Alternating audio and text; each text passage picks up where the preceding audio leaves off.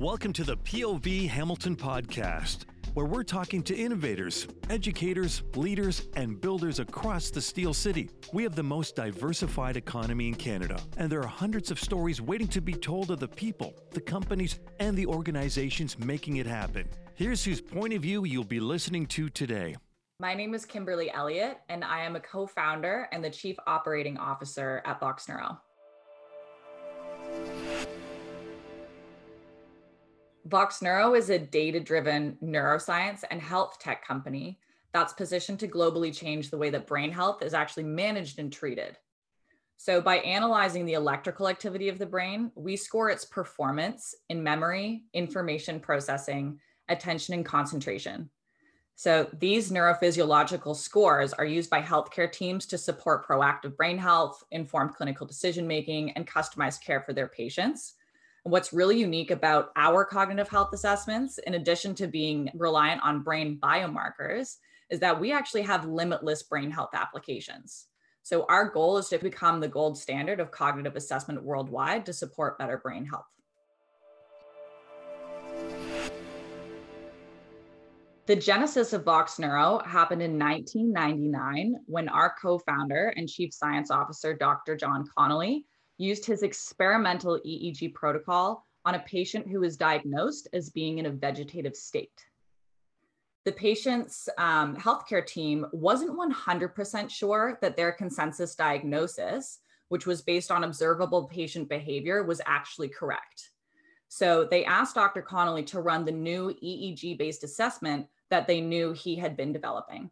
His results showed that the diagnosis was, in fact, incorrect since the patient was fully functioning cognitively. These results gave the healthcare team the confidence they needed to change the diagnosis from a vegetative state to a locked in state, which changed the patient's trajectory from being placed in palliative care instead to qualifying for a slow to recover rehab program. After nine months of successful cognitive rehabilitation, the patient had regained complete motor control and was discharged from the hospital and was actually able to physically walk himself out. So, a huge change from his initial diagnosis of being in a vegetative state. This landmark case solidified Dr. Connolly's investment in continuing to research the applications of this technology and after a couple more decades of research proving time after time that this type of truly objective cognitive assessment can positively change patient outcomes, we founded Vox Neuro in 2017 to take this technology from the lab into the healthcare system. Getting started, I think, was actually a bit more of a unique experience than a lot of startups have. So, Vox Neuro actually started as a family business our third co founder and our CEO, James, is Dr. Connolly's son. So, James and John had had this dream of commercializing John's research since James was in high school. So, fast forward 12 years or so, James had developed his career in commercial development. I was working in account management at a creative ad agency. And in 2017, we decided to quit our jobs in Manhattan to pursue this dream with John. So, fast forward, we move into John's basement, and within a week, we had incorporated the company and jumped feet first into the unknown. I'll never forget, I think it was the very next day that we had moved in.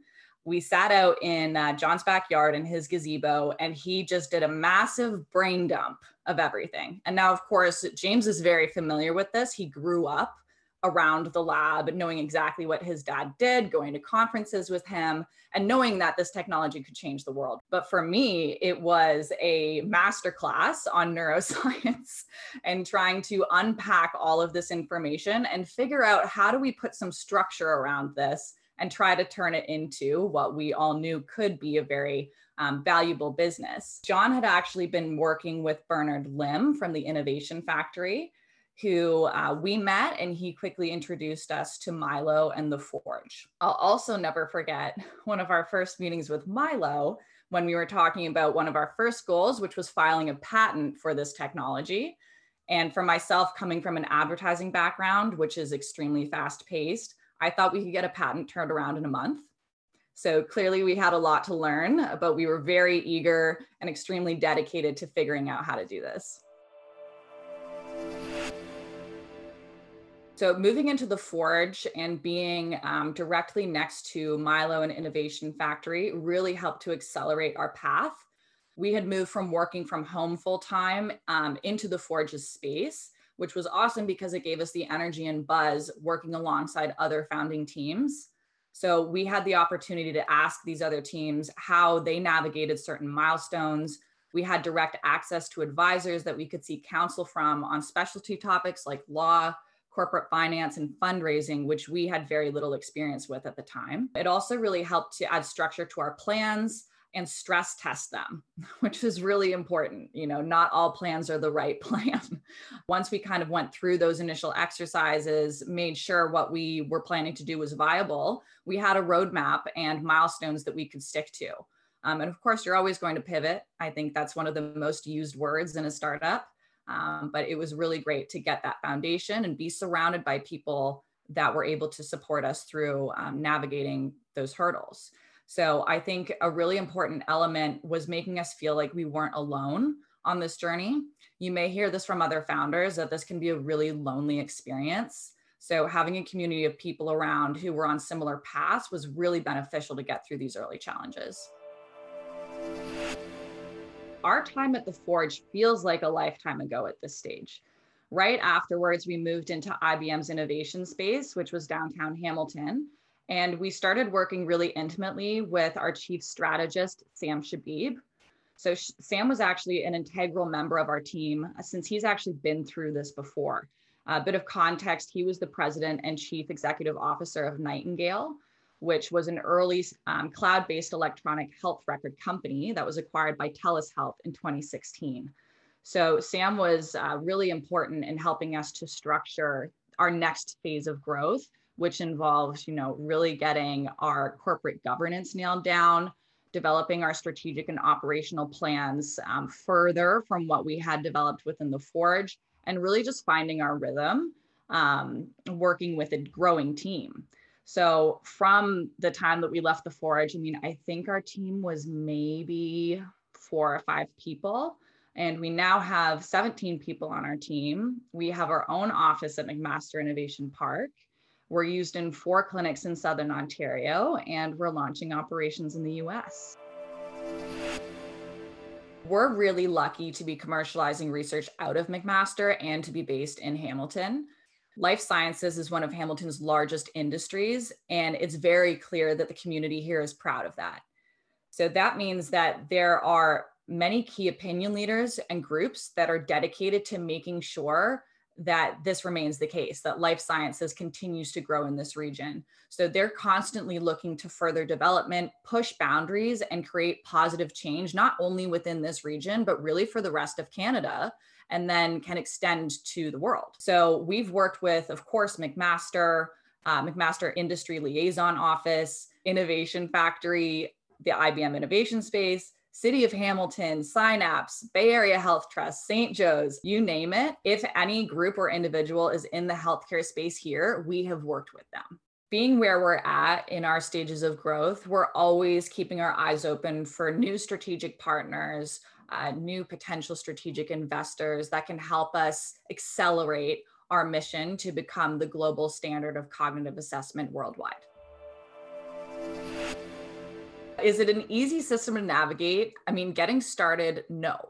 But once you take the opportunity to um, introduce yourself to people, ask questions, um, everyone's very willing to point you in the right direction here. And I think because of the region's dedication to life sciences, there's a bit more of a motivation to pay it forward. Whereas I think, you know, maybe in other cities, if you're in a smaller industry, that might not be the case. But it seems like everybody here really has this mandate to help each other out, to push this reputation that essentially is being built within the region forward together. So, you know, our win is their win, their win is our win. It's really that kind of camaraderie that we feel here. As I mentioned, we just announced last week that we are entering the US market. This coincides with our launch of our software as a medical device that we call CHAMP. So, this is a huge milestone for us. And we couldn't be more excited to be at this stage. As we speak right now, we have a team completing installation and training at our first US client site. We're really excited because we have limitless brain health applications. We've been experiencing significant market pull, as I said, into the COVID 19 long haul space. For this specifically, we can help to quantify and manage the neurological consequences of the virus, which is currently estimated to affect 55% of the long COVID population. Another big space that we've been pulled into through the networking that we've done with our strategic partners and our investors is into the pharmaceutical clinical trial space.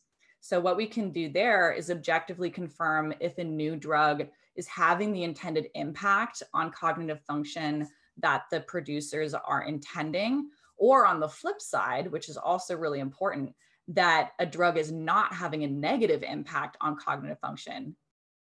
Our entrance into the US market and all of this buzz that it's creating um, has opened up a new set of opportunities for us, and we just really can't wait to tackle them. Thanks for listening.